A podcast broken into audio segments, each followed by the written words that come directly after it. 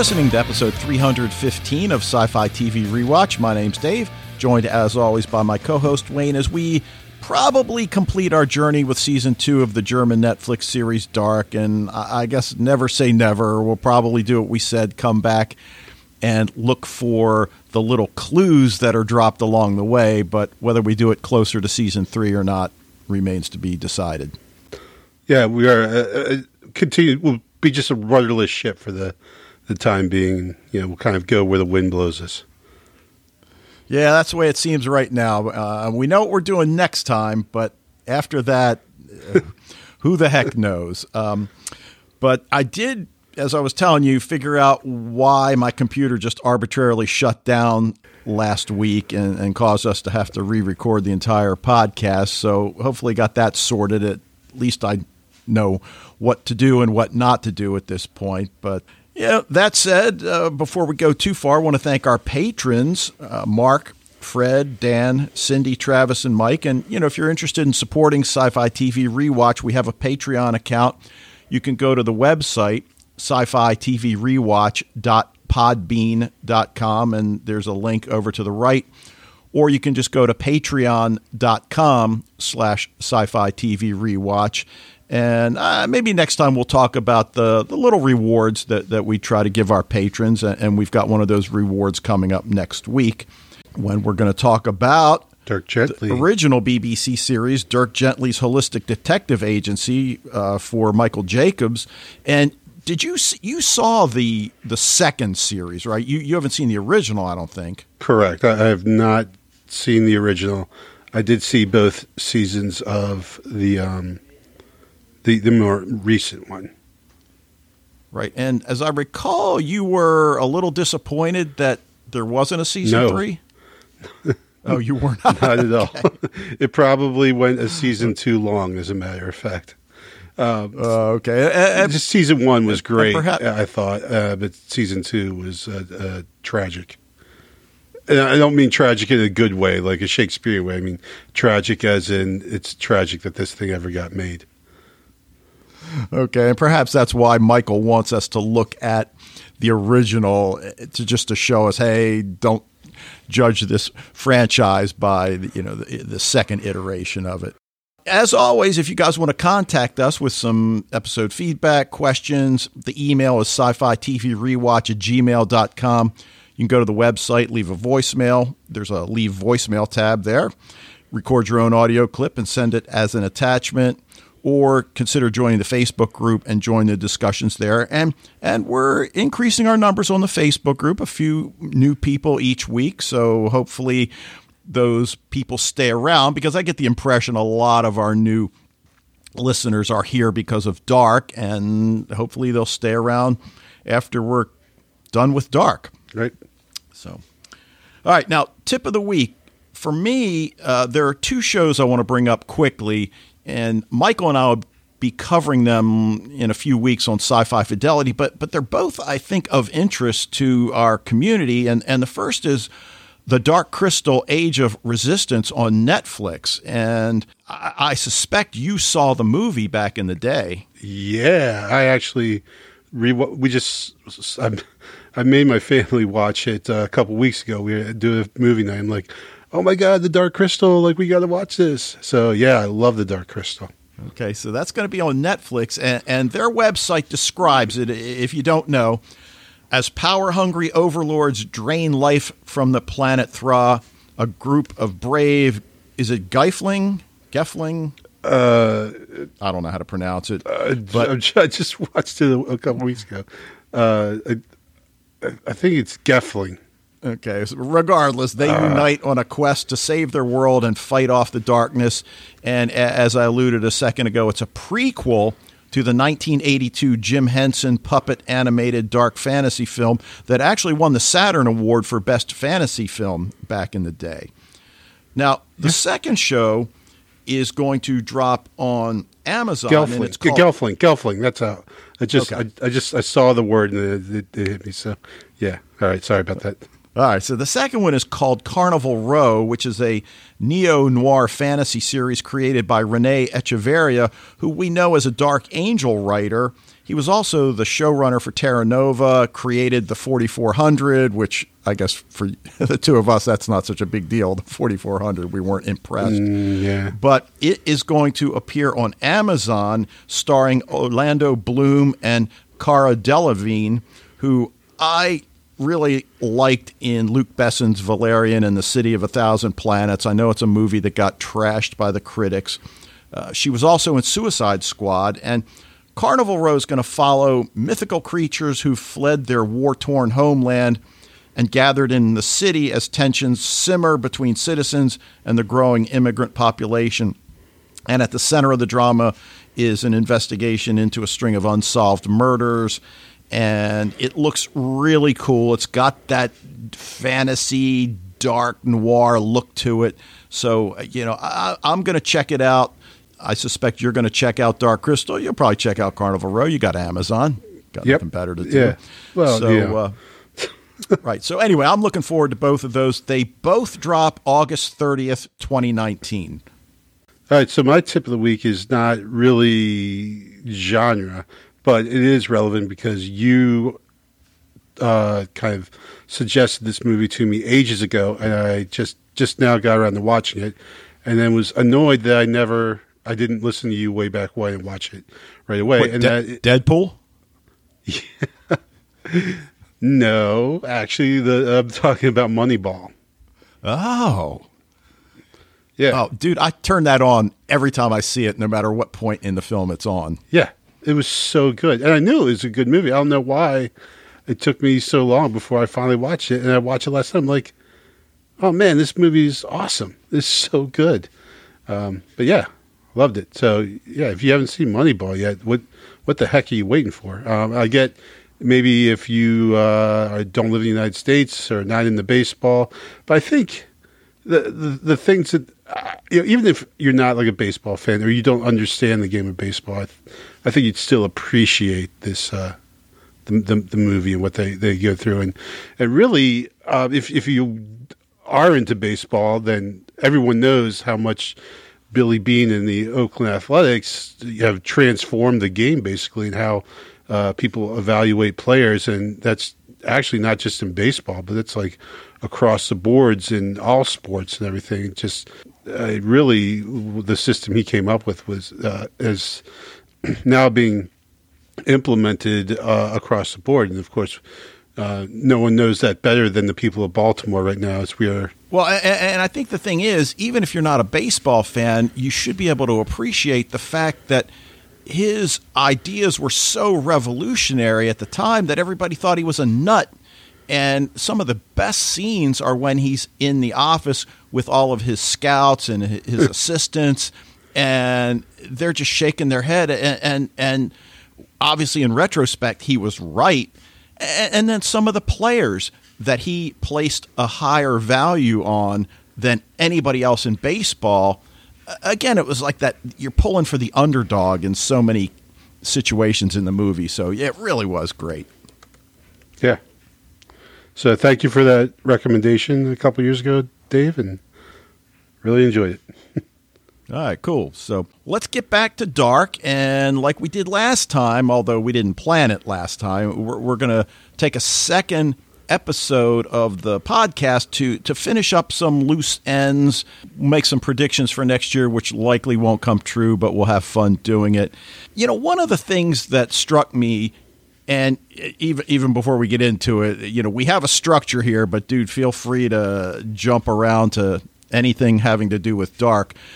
But it struck me that we should maybe address all the different time travel devices that are in play. And, Fred brings up a couple points, particularly with Hannah's experience that, that we'll get to. So when we look at, I guess, the first device, and I'm making air quotes, the temporal caves in Winden, which have become known as the Passage, we don't need a device to travel in time, but I don't remember who it was that said it, probably older Jonas, that if you have a device, it works better, it's more safe in the tunnels. Did I remember that correctly? Maybe. In, in the tunnels, it's our understanding you can travel 33 years in the past or future depending on which tunnel that you go through. And Right. we know we can go to 1954 and we know we can go to 1987. I don't think we've seen a third tunnel, right? Those, yeah, th- th- I, I, those are the only times that they've uh, using the tunnels that they've traveled to. Okay. And I- I started trying to remember how does Jonas get to 2052 at the end of season 1? It's like the dark matter kind of like so. It's like the same portal that opened up between Elizabeth and Charlotte.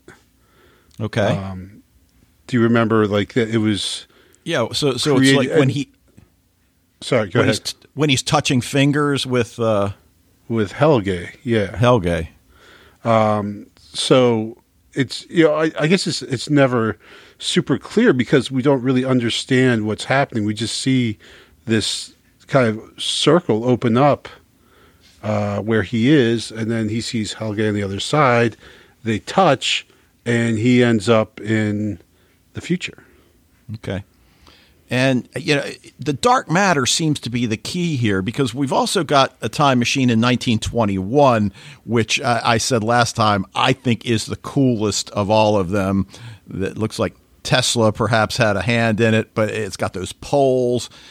And I read somewhere on the internet, and I didn't look for verification about this, but somebody mentioned that the church that we see Adam in is built on the same site as the future power plant.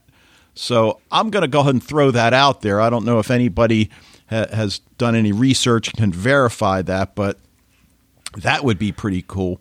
So we, we know that 1921 Adam has the ability to send people more than one interval because he, he does it with Jonas. So there is that one. Then perhaps the I don't know, most disturbing one that we've seen in the two seasons of Dark is the chair in 1986 that, that's in the Doppler bunker. And that creepy blue wallpaper just haunts me. And perhaps is, it's what you've always said one of the creepiest things in television are little kids. Well, in, in, in genre television, that is. Right. Uh, I mean, little kids are creepy anyway, but. Uh, They can be and- very nice too, but yeah, they can Right. be creepy. But I, I guess the thing with this, we always got the sense that this was an experimental phase in the time travel situation, and and I guess to a certain extent it was because these young boys died as a result of you know this experimentation. You know, the other thing that occurred to me: why did they never take girls for 1986? And that you know, just you, you mentioning this brings up a good question. It's just why did Noah need to experiment in the first place? Is this you know, was this after he decided to break with Adam, but before he was killed? You know, like is there a point in there where Noah is kind of off the reservation or he'd, go- he'd gone rogue? Um, right. So is is that what he was doing? Because obviously, Adam doesn't need Noah to build a time machine, unless this is all just you know causality, right? Like because Mads and Mikkel, well, actually Mikkel's not part of it, but because like yeah, I don't know why. Like why why does Noah need to do this? Uh, you know, unless, like I said, this is something where he is kind of breaking from Adam and trying to create his own time machine so he can do his own thing. But then, why does he? I, don't know. It's just like like so, so much of this show. It's just like why, why, why, why did this happen? You know.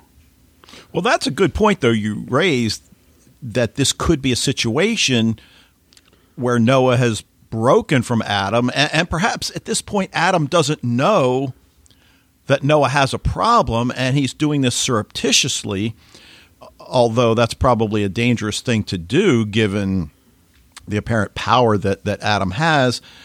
This one apparently opens a portal 33 years in the past and in the future. it only exists to our knowledge in 86 and 87. So, uh, not sure what happens in the interim. I mean, we see remnants of the wallpaper in, in 2020, but you know, it, it, clearly is the creepiest of the time machines. But I like the question you raise: Is this Noah fighting against Adam, and he, he's forced to experiment at this point?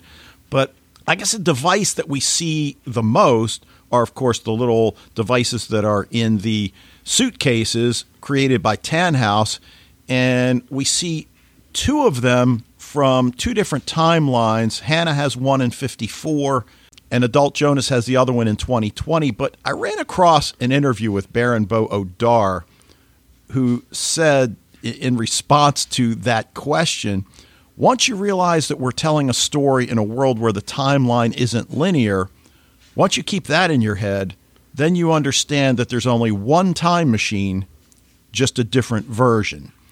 And I think we knew that because of the age difference of the metal. The, the, the one looks worn. Sure. But I guess when you really get down to it, there are two time machines. Right? I mean, well, right. Yeah. I mean, like, how is like one time machine that is existing at the same time because people are taking it? I mean, really, uh, really how is that different than multiple times? I mean, I get that yes, it is like physically the same machine, but you know, there's we see two of them in the same time period, right? Because Hannah takes the one back to 1954, and then the other one is there that uh, ultimately Jonas uses to save Magnus and Bartosz and, and Franziska. Um, so yeah, I get it's the same one, but you know it's a little different, I think, than having multiple time machines because basically there are multiple time machines out there at the same time. Right now, we talked about the fact that they would only take a traveler 33 years in the past or in the future. You know, I mentioned that uh, I believe it was older Jonas said that they were safest to use in the cave. But, you know, Fred raises that question about, well, then how the heck did Hannah get from 2020 to 1954. I, I think we've speculated that perhaps she had a stop off in 1987 and then went to 54.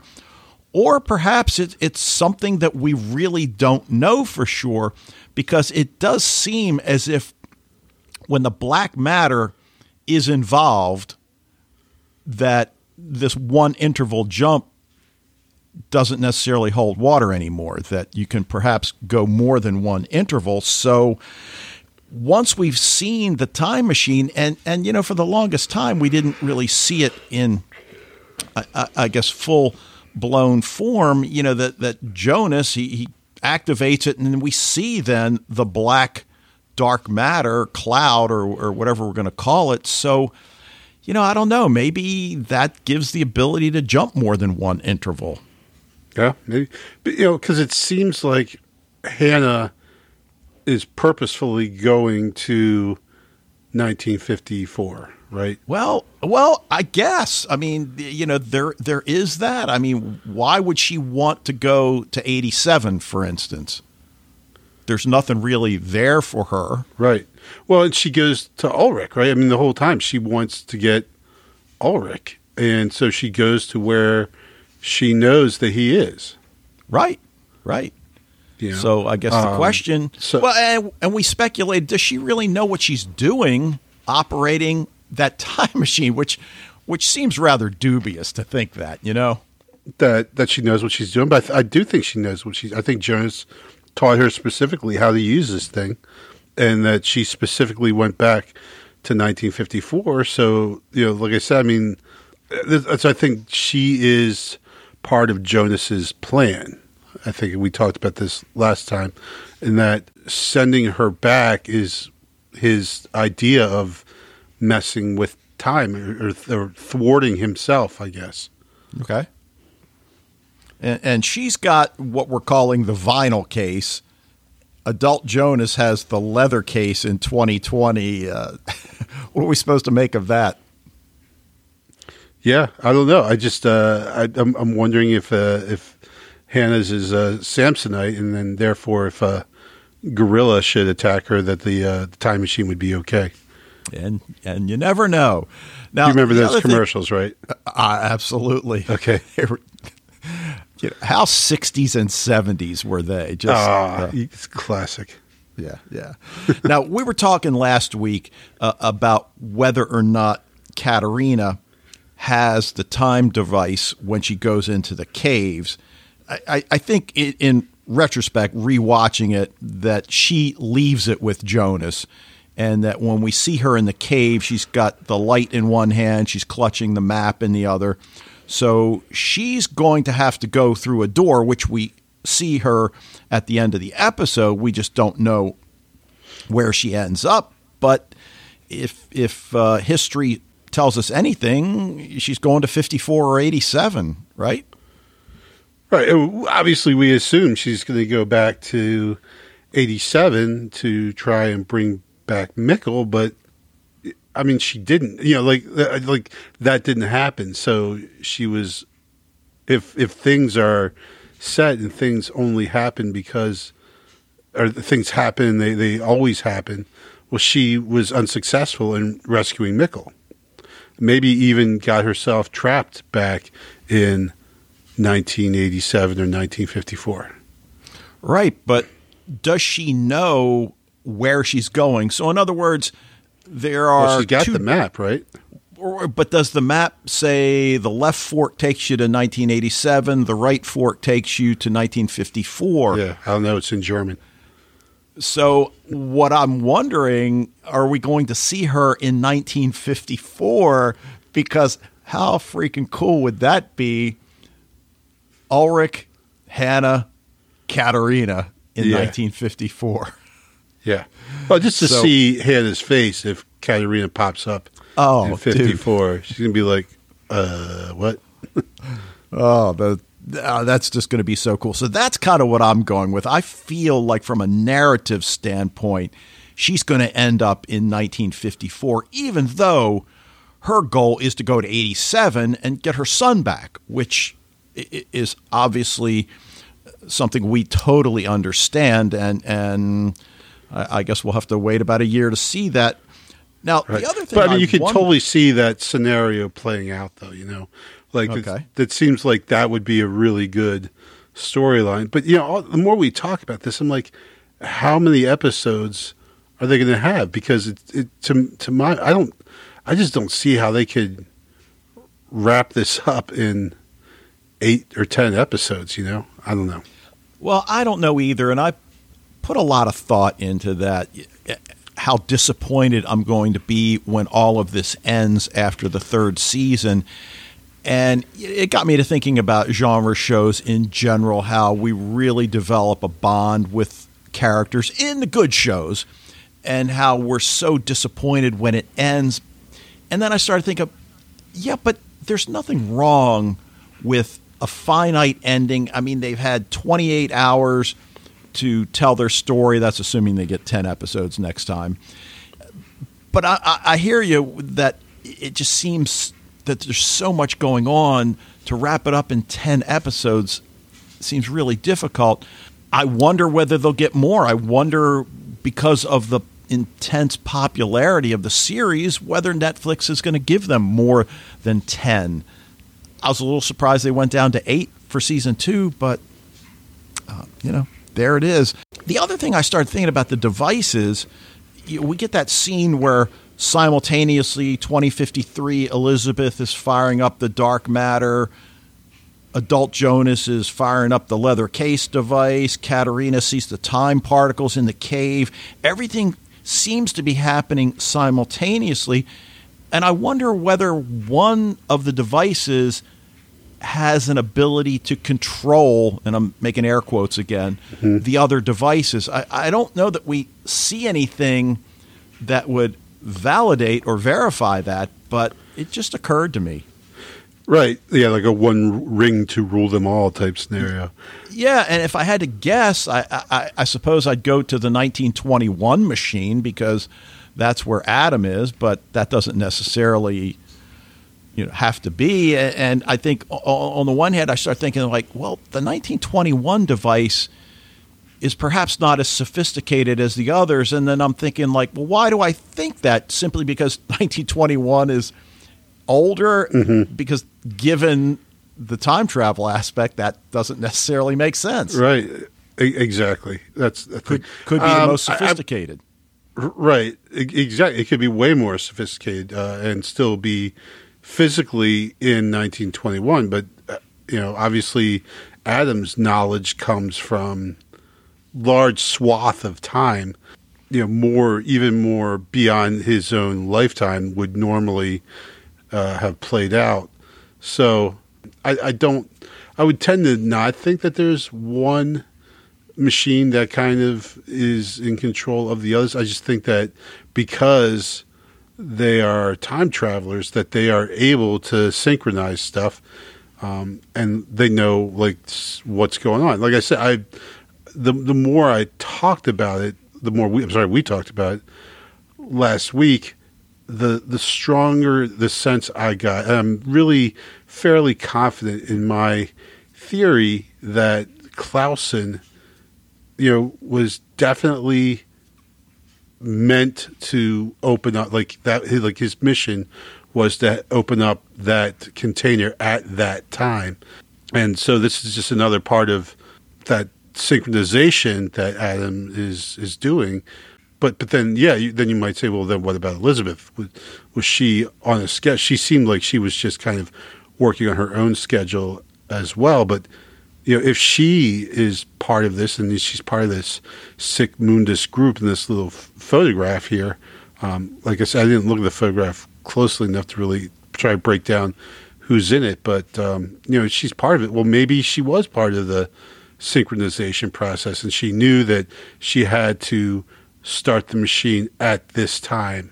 Right. And, as a time device, we've got that God particle dark matter thing in the power plant that, uh, as you said, is released by Clausen. Uh, I'm not sure that one's limited to the 33 year interval either.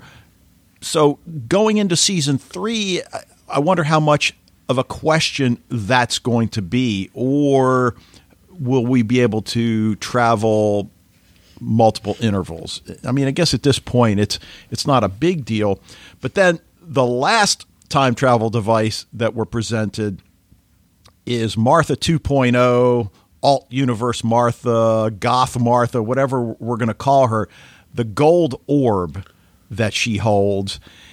And I think because of the size of it, that we have to look at it as more technically sophisticated because, like anything, miniaturization is what has allowed us to have the technology in, in most cases that we have today. Uh, otherwise, we'd have computers that took up entire buildings rather than one that can fit in the palm of our hand, like our iPhone. Right. So, Um, yeah, absolutely. We we get the sense that that Martha's is a more technologically advanced uh, model than the very unwieldy um, suitcase time machines you get. Uh, fun fact: Martha's time machine also kind of doubles as a a Jedi training device. I like it. So- I, I remember that. Now, the other question that occurs to me is about Martha 2.0's world and, and whether or not time travel is simply more efficient than in the Winden timeline. Is her world in general more technologically advanced than Winden? And I see no reason why that wouldn't happen. I mean, we certainly see that concept in Counterpart. So I, I think it's certainly a, a narrative device that would certainly play right into the writers of Dark's hands. So Sure. Well, especially since uh, the Winden world, the only other place is France, and so they probably have you know better food there, but not necessarily better technology. Maybe uh, Gotha's world has like a uh, you know like United States or Japan there that uh, she's able to you know it's, instead of just France. Now, one of the questions that we have involves where, or rather when, Jonas takes the teenagers. And several questions come up about that. For instance, you, you know, we know older Magnus, and I think we're 95% certain it's older Franziska. How did they get to 1921? Why did they go to 1921? And, and they seem to be serving Adam willingly at that point. And I guess my general question after we get past the how did they get to 1921 why are they helping Adam? Right. Well, because that's the Scooby Doo crew, right? Like it's that's like the the old gang just never broke up. Okay. so like, did but, Jonas take them to 1921? That seems unlikely. I, I don't. Well, how'd they get old? Where did well, they get old? When did they get old? Right? Like literally, when did they get old? I mean, did he take them to 1954? They lived out their life, and then he took them to 1921. I mean, clearly, as we said last time, if he took them to 1921 as teenagers, then we've got a, a problem with the aging. If we go back to 1888, which would be really cool, I, I question whether they're going to do that from a production standpoint because then they've got to build the sets for 1888 and the, the clothing and all of that.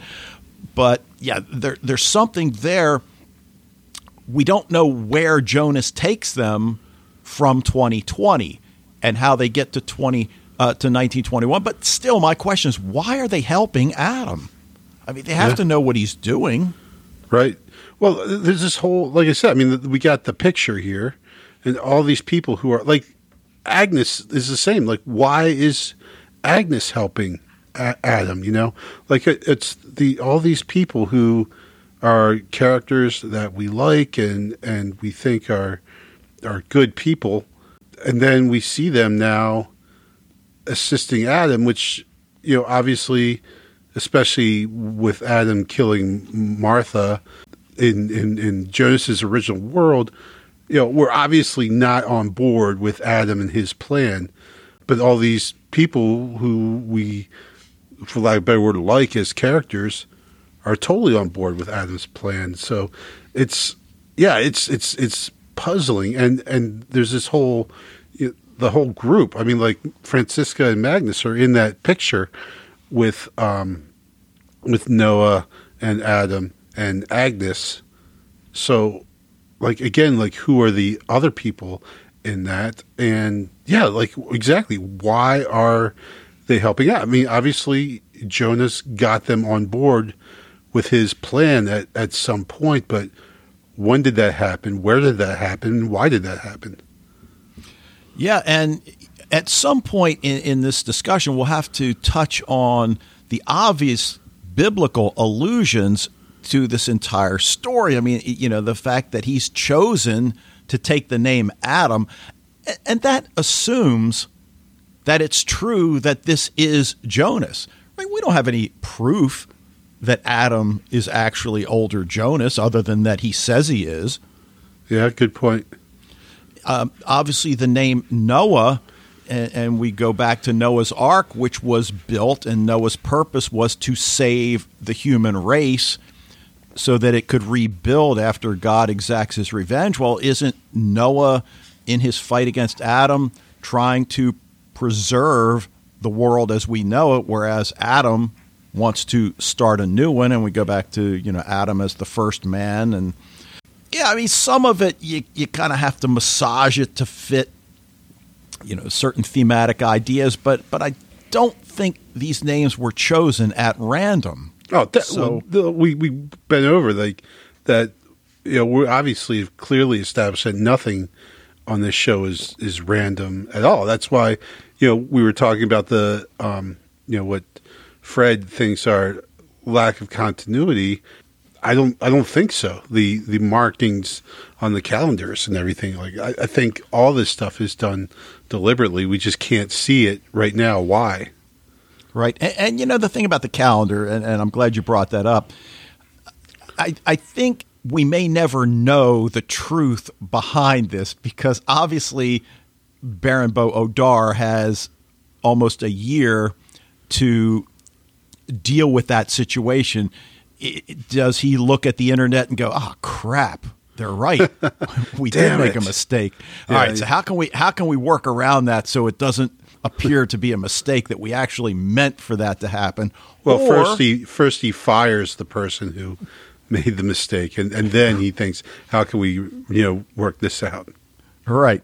So, as, as you said, Fred feels it's a continuity error. And, and I'm not going to say Fred's wrong because, as you pointed out last time, uh, water bottle, Starbucks cup. Yep. So, that kind of thing does happen. And can understand it. I mean, this is not a huge budgeted TV series. So, there's probably a lot of running around at the last minute. Hey, where's that damn calendar? I don't know. It was here a minute. Well, I'll get a different one. So stuff Yeah, happens. but honestly, like how many count? You know, like I know. I know. like they probably if you're the prop master, you probably just have the one calendar and you mark the X and everything. So, like I said, I'm I'm pretty certain this isn't continuity. I'm pretty certain that the discrepancies between the calendars were done purposefully, but you know, it could be wrong. Right. I, I think the one that really gets me to thinking is that the handwriting appears different on the one circle. I mean, the circle is slightly different. And in this day and age, a maker of a genre show, especially one like Dark, you have to know that people are going to do what we're doing, what Fred does, which is grab screen caps and really analyze them in intense detail. So uh, we'll see. I, I mean, look, maybe Baran bo Odar will, in an interview, fess up, yeah, we made a mistake, but it's not a big deal. So now the other thing that occurred to me, we now know Bartosz travels through time with this group. So I want to return to that scene at the beginning when young Noah and another guy who at the time we speculated really looked a lot like an older Bartosz and they're working on the caves and then of course Noah kills him with a pickaxe. I wonder though, is that guy Bartosz? I mean, Yeah, you know, I wonder whether we'll revisit that at all. they they bring this guy in. Like again, like we we see that we're, we're pretty sure at least that uh, Dark doesn't do random and doesn't do pointless, right? So having that guy there, besi- I don't. We we feel like he wasn't just there just to get killed by Noah. That Right, there's more sure. to it, and so the idea that he's Bartosz, I'm totally down with that idea, especially since there's not an older Bartosz uh, with older Franziska and older Magnus, Right. right? Right. Like they just set him to be. But the poor Bartosz. I I don't know. I mean, sometimes you feel sorry for him. Sometimes, but if that's the case, then they just you know they're like, "Hey, Bartosz, why don't you take a pick and go and freaking dig a hole through the side of the rock there? We're gonna Right. chill down here with Adam. You go get digging." It's just like if that's the case, but Bartosz, it's just like it's just like just freaking axe me now, man. Like I'm sick Yeah. of digging this stupid rock. Just kill me, man. Okay. Now, we've talked already about Hannah in 1954, but another thing that struck me the number of camera shots we get of the Kahnwald home, and they always appear as if they're shots of the side of the house, but it may just be the, the design of the house. But it's just that shot of the house almost takes up the entire frame, and we understand how important Jonas Kahnwald is to the story, but I also started wondering whether the house itself has some kind of importance that we just don't know about yet. You know? Well, yeah, and, and actually saying that, you just because like, all right, now why is that house? Well, that was Ines's house. So is Ines like, is she Hannah's daughter? Because you figure like in 1987, she's young, like for her to be, let's say, 30 some years old, not a stretch, right? right. Um, so that means she's being born in the late 50s. So let's say something like Hannah got it on with Egon, for example. and I'm just throwing that out there. And she had a daughter who would have been named Ines Kahnwald, who would be the mother-in-law to her own mother. That makes some sense, you know. and after last week with Charlotte and Elizabeth, there's no idea that's too far out there. I, exactly. I think that's that's safe to say. That, I, while I understand what I just said is definitely far out there, I am I'm also not putting my full stamp of. Con- I just thought of that like as you were talking. So uh, you know, there, there's probably I don't know if that could have, but as you said, it could. Right now, what's the deal with Ulrich? It, it just seems, in retrospect, almost unfathomable that one of the most important characters kind of disappears in terms of importance and what are they going to do with him in season three? I mean, you can't keep him locked up forever. Right. And, and that's the thing. You got a guy like an actor like Oliver Masucci, who is actually a pretty big name, and he was hardly in this season at all. Yeah, I think he was only in two episodes. Right. You know, most yeah. of the time we saw uh, Ulrich at all, we saw the oldest Ulrich. So this, you know, f- approximately fifty-year-old Ulrich basically is been almost like you said, like almost effectively disappears from the story, and yet he is the first, really the first character we meet. Uh, well, one of the first.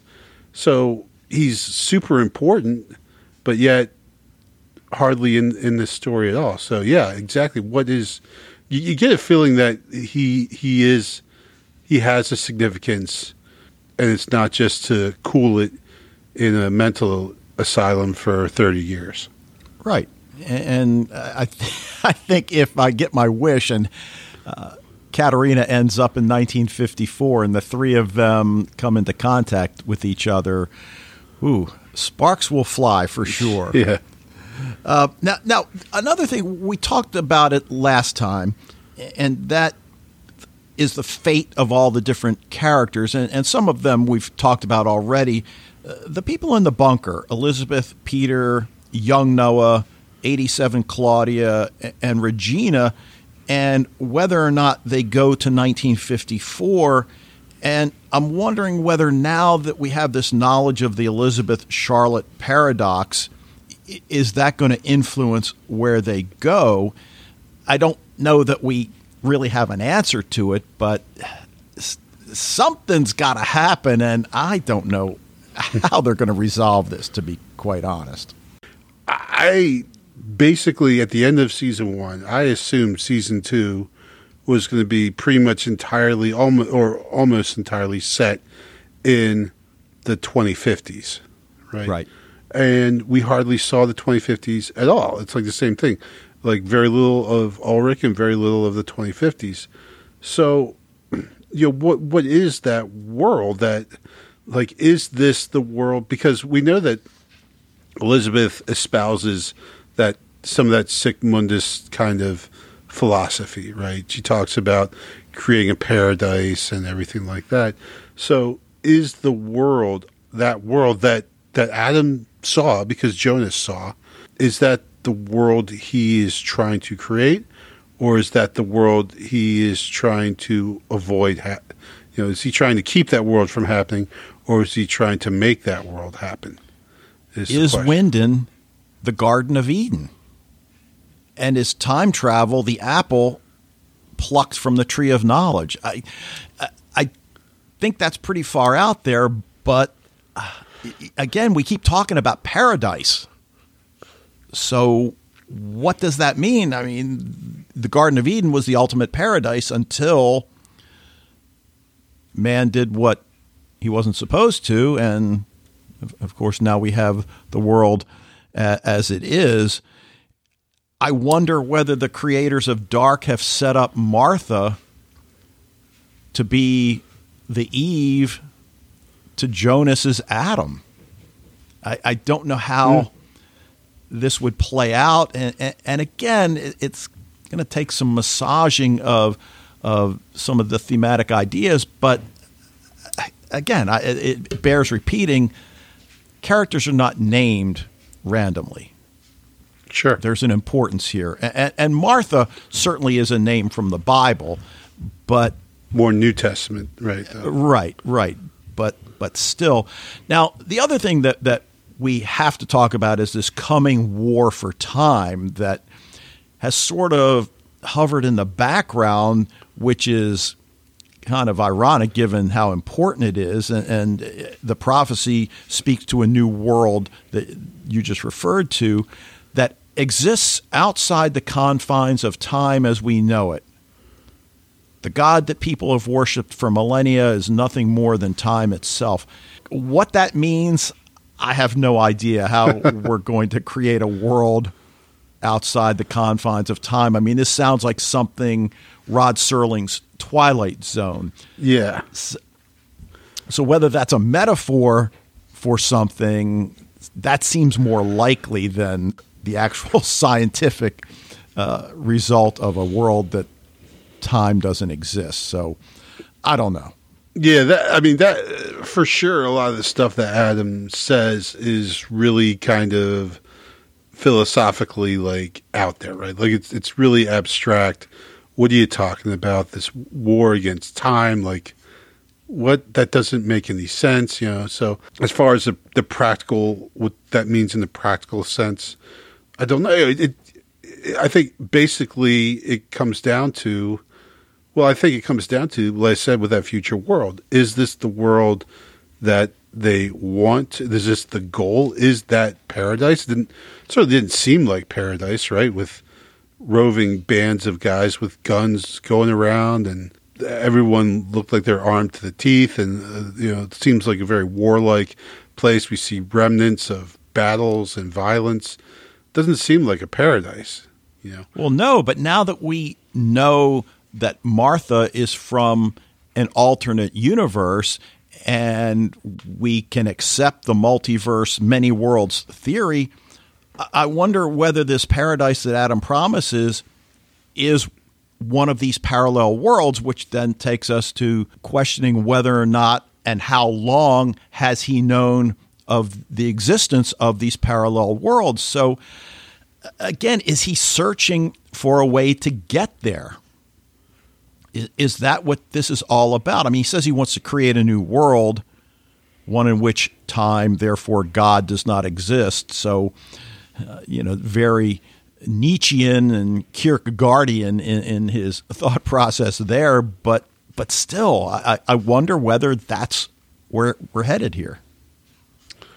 Yeah, uh, and, and honestly, who knows? Like I said, I mean, we both had said. I, I mean, I just it seems like there's just so much for them to wrap up next season and to do so in the limited format of one season. I mean, obviously, they have a plan for this. I think it's great. I, I mean, I, I, honestly, as you said before, for a show to to end with its story told and to to know that your story it can gets a limited uh, number of of chapters and that you have that plan right from word one, that's probably preferable to a show that goes on and on and, and there's you know it, I mean I don't know I guess that this this show is telling one story and then they're going to be done you know instead of going on for season after season. And they have a definite plan in mind. I just cannot imagine how they could get that story told in one season, but obviously they do. That's the important part. I don't need to know. As long as they know, I'm cool with that. Right. Now, one thing that we've talked about, and I think we've all admitted we don't exactly understand what it means. Uh, in 2020, for instance, future adult Jonas tells Martha that the future will start a new cycle. Well, what does that actually mean? We, we know that Jonas wants to preserve the world. So, what does that mean? I, I don't know that I have an answer. Young Noah tells adult Jonas also in 2020 that the cir- this circuit has to be finished for the next cycle to begin, just as the prophecy foretells, and so that Martha can live. Well, so that Martha can live obviously has different meaning now because clearly Martha lives. It's just not Martha 1.0 or not Winden Martha. So I, I don't know. I mean, what event finishes the cycle? We thought for the longest time that Michael's suicide is what got the cycle going, but yeah, again, that may or may not be true.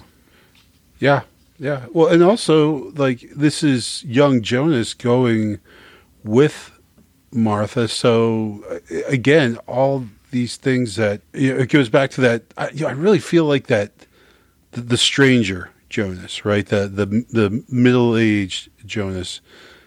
I, I, still really have this kind of strong feeling that somehow he's the key, since he's the guy that becomes Adam. But he also he experiences he he knows Martha is killed, but then did he know that he another Martha showed up right after that? Right, like, like I, I, again, these are just things I just thought of. Like, you know, this whole time he's trying to save Martha. If he is the Jonas that the younger guy then he would know that other world Martha shows up right after Martha gets killed.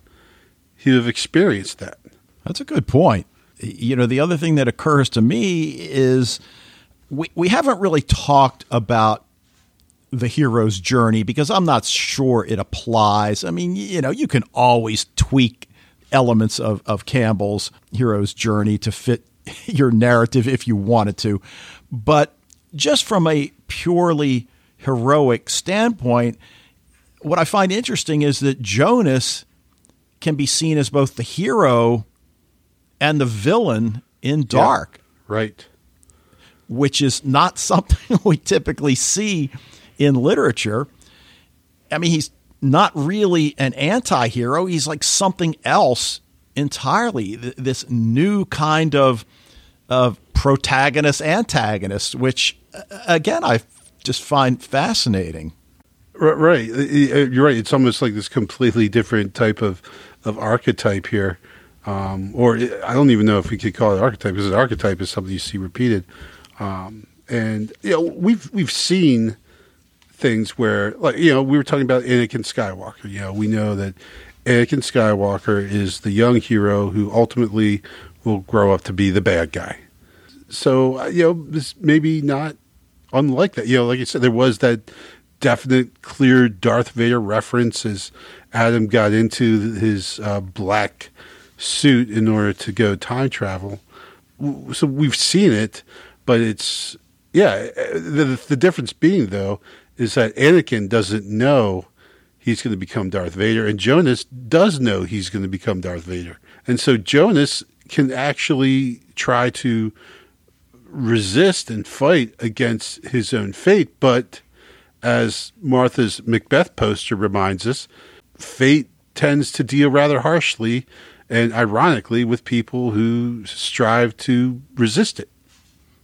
And I wonder because you know we've talked about what is it that causes Jonas to make that leap to Adam.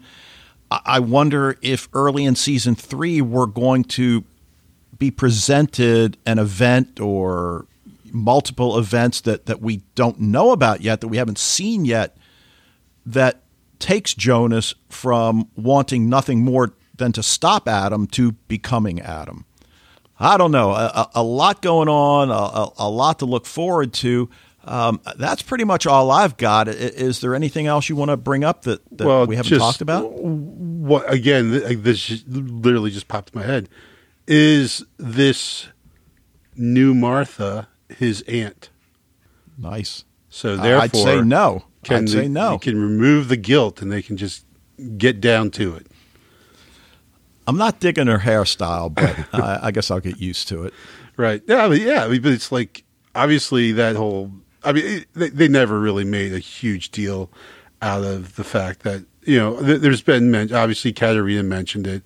Jonas talked about it or thought about it slightly. But uh, but here, obviously, that she's not his biologically at all his aunt, and so I was just wondering, like, now what the relationship is then in this other world.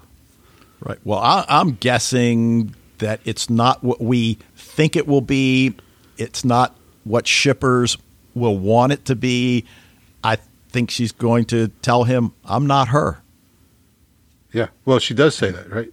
Well, yeah, yeah, but I think once it, it, you know they spend more time together, right, and he has to deal with that, and perhaps you know raises that question.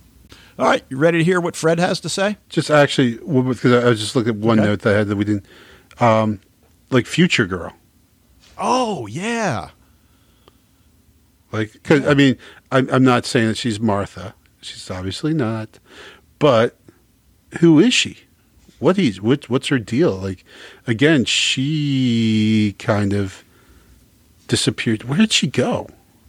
Well, where's Future Girl? Too, well, she's too prominent to not have her be somebody within the four families. I, I, mean, that certainly is the way I see it. Well, we see her in, in the uh, in the uh, room where the black matter is that Elizabeth has keep uh, has kept hidden from everybody. But I don't think we see her travel anywhere. Not that I remember. So she's still in twenty fifty three or twenty fifty two. Okay. Yeah. Anyway, all right. Well, let's hear what Fred has to say for his final thoughts on Dark, and we will be right back.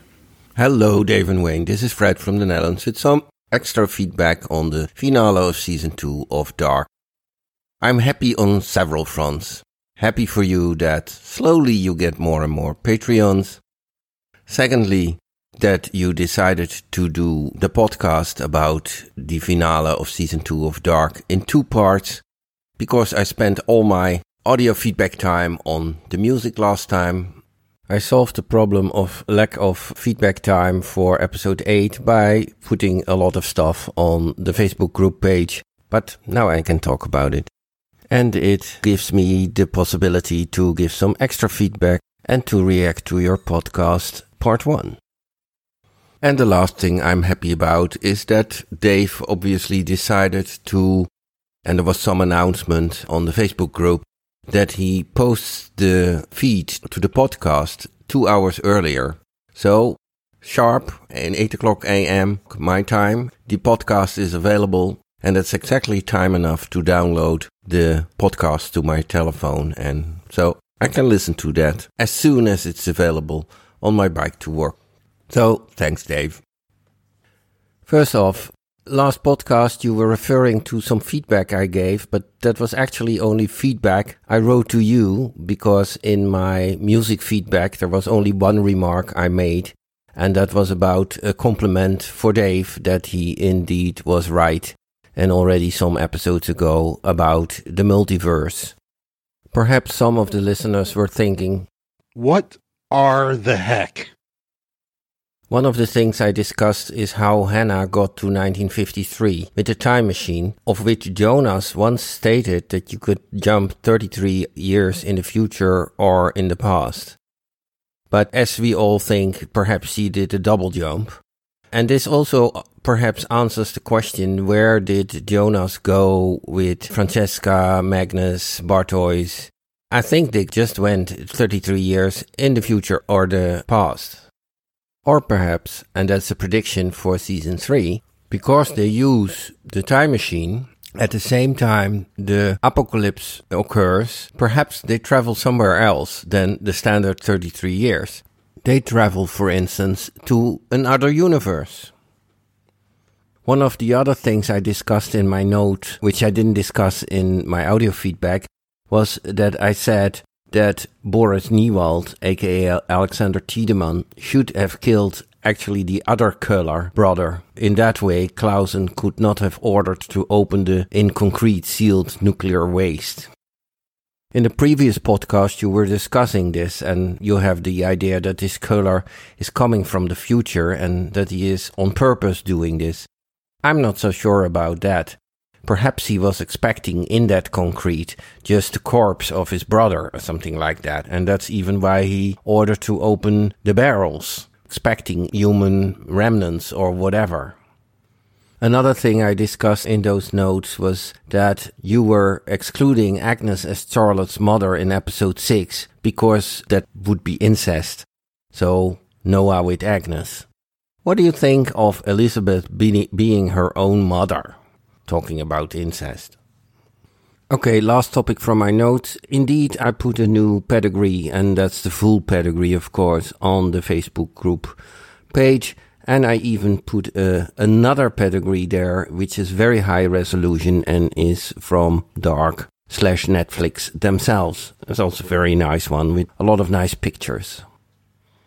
Okay, last remark about my feedback of last time. Of course, I constructed this review of the most important pieces of music from Dark. And I put some extras in it, namely the 99 red balloons, specially for Wayne.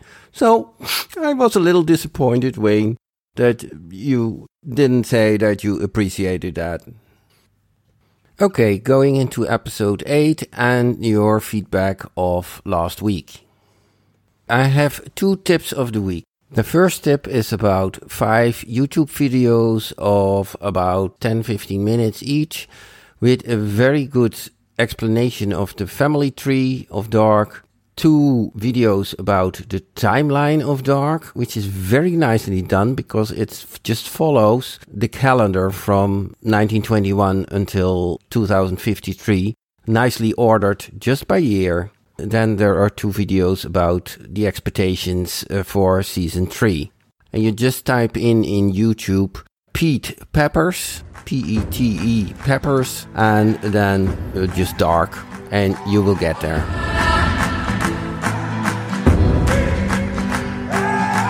My second tip is that you also can find on YouTube now the complete soundtrack of Dark Season 2. So last week I gave some feedback on the seven most important pieces, but there are very nice other pieces of music as well. And you can find it in the soundtrack on YouTube with 17 pieces of music.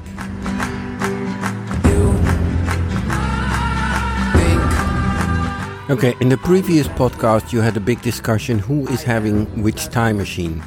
And it's clear that Katharina goes into the caves without a time machine. She just has the light and has the maps. And then she goes through the Sic Mundus Creatus Est door. And where she lands up, we don't know. But from previous experiences, we know that there is a, a fork there in the caves, and one leads to 1953 and now 4, and one leads to 1986, so 87 now.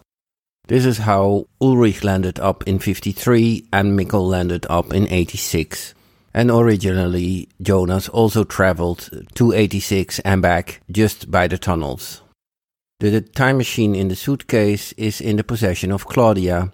Claudia and Jonas, time travel Jonas, come out of the cave, and Jonas is going to look for Martha and his mother.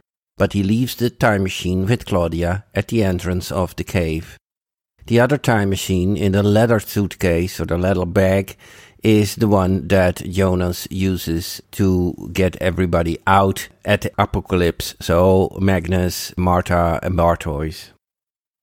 You were wondering why Elizabeth at the beginning of episode 8 is looking at these nostalgic pictures I think it's not just because she is a mother, but I think because she is going into the nuclear plant and is going to start up the machines to get the God particle going. And she doesn't know what will happen and where she will land up. So this is just a last view on those emotional things like her cap and the pictures. Okay, big topic. Uh, you didn't address it last time, and perhaps you saved it for this podcast is the calendar in the Kahnwald house. In episode 8, we see Adam walking towards the calendar and puts a circle there on the 27th of June. There was earlier a big discussion after episode 1 about the calendar that was in 2020 and in 2053 because in 2020 Hannah puts a cross there on the 21st of June. And when we then later see in the episode Jonas returning to his old home, he is seeing the calendar hanging there in 2053. And there is a circle on the 27th, but there is no cross on the 21st. So that was already from the first episode of this season an indication that there could be multiple universes. Conclusion is that there are different timelines. So on the calendar that Jonas sees in 2053, there is not a cross on the 21st of June his mother made. If in 2020 Adam puts his circle there on the 27th of June, Hannah's cross is there.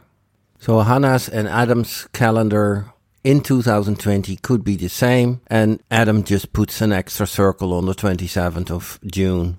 In 2053, it's a different calendar because the cross on the 21st is not there, but somebody put there a circle on the 27th. But if you look closely, you see it's a different circle than the one that Adam made.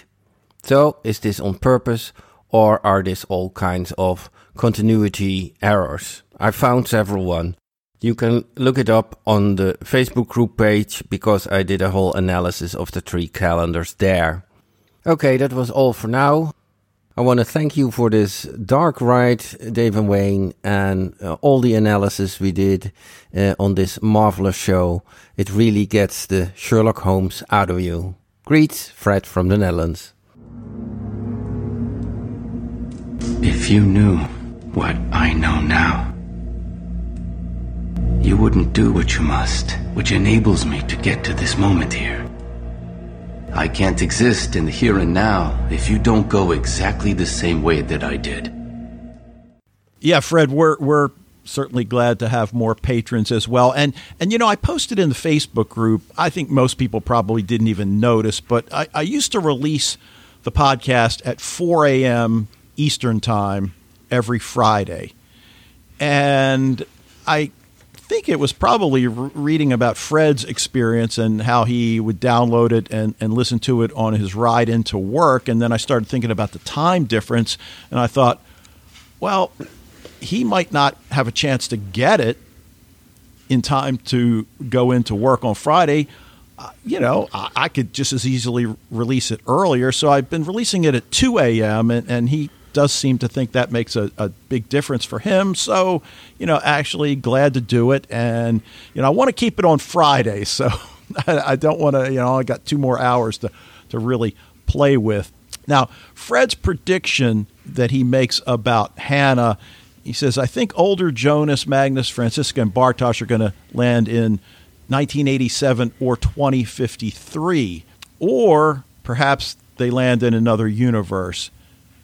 Now, that I don't see happening. I, I think the other universe storyline is, is, something that I, I don't know that they're even aware of it. Adam may be, but I wonder whether even older Jonas is aware of the alternate universe yet. So, right, you know, uh, I'm not I'm not sure. and then he brings up us talking about Agnes as Charlotte's mother because that would be incest with Noah. So, how do we reconcile Elizabeth being her own mother? Yeah, Fred. Uh, just one of the things about Dark that I'm I'm sure they will work out in short order. Uh, let's see what else did I want to bring up about. Uh, oh, uh, he, he, certainly gives us a lot of information about the Dark soundtrack, and I'm continually amazed at the things that pop up on YouTube. Legal or not, I don't know. As I understand copyright law, that you are expected to defend your copyright. So uh, I guess if it's on YouTube, go and have a listen. Hmm. Uh, I, I certainly will.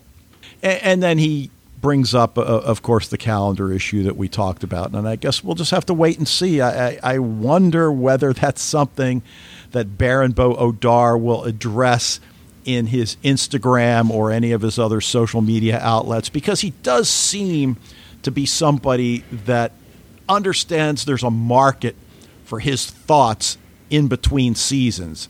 And he's certainly willing to throw a few uh, spoilers out there. I mean, it led to a podcast for us last year as we speculated about the one page of uh, script that, that we had, which. Didn't exactly turn out to actually be much at all, but you know, is what it is. So, anyway, um, anything else you want to bring up about Fred's feedback?